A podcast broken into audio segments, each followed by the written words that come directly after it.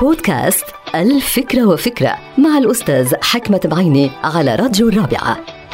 فكرة اليوم لها علاقة بالثروة والشهرة وفي قول في كتاب الفكرة وفكرة يحذر من سعادة الثروة ويحذر من سعادة الشهرة. وهذا القول يعتبر أنه من يراهن على سعادة الثروة يلعب بالقمار ومن يراهن على سعادة الشهرة يلعب بالنار.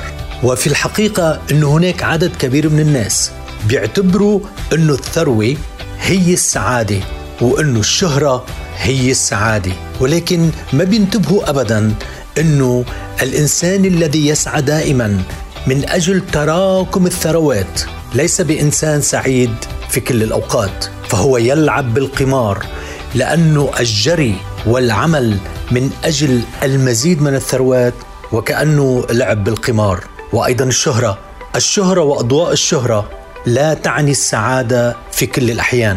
وإذا ما استمر الإنسان في السعي من أجل الشهرة وكأنه يلعب بالنار. انتهت الفكرة. هذه الحلقة مقتبسة من كتاب الفكرة وفكرة.